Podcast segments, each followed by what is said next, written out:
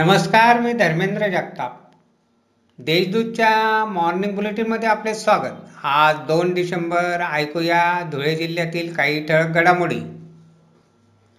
जिल्ह्यातील पहिली ते चौथीचे एक हजार सहाशे वीस शाळांची घंटा बुधवारी वाजल्याने शाळांमध्ये चिमुकल्यांचा किलबिलाट सुरू झाला. शाळेच्या पहिल्या दिवशी विद्यार्थ्यांचे स्वागत करण्यात आले.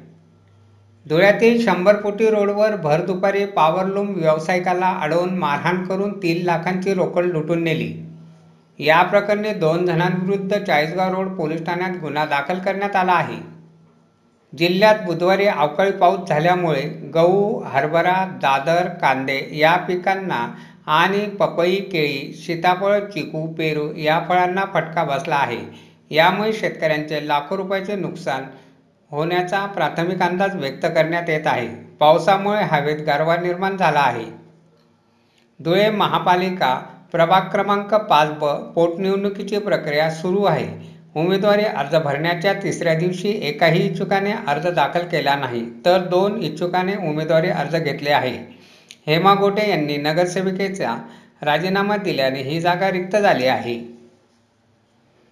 जिल्हा बँकेच्या अध्यक्षपदी भाजपाचे राजवर्धन कदमबांडे हे बारा मतांनी विजयी झाले तर त्यांचे प्रतिस्पर्धी माजी आमदार शरद पाटील यांना केवळ पाच मते मिळाली. तर उपाध्यक्षपदी दीपक पाटील हे निवडून आले आहेत.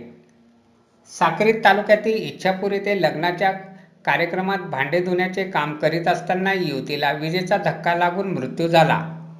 कविता भाऊराम सोनवणे असे मृत युवतीचे नाव आहे. याबाबत साक्री पोलीस ठाण्यात अकस्मात मृत्यूची नोंद करण्यात आली आहे. धुळ्यातील रामदेव बाबा नगरातील एका घरातून चार लाखांचा गुटखा जप्त करण्यात आला. या प्रकरणी आझादनगर पोलीस ठाण्यात एकाविरुद्ध गुन्हा दाखल करण्यात आला आहे.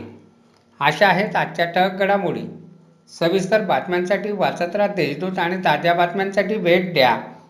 W W W dot Deshdoot dot com या संकेतस्थळाला धन्यवाद.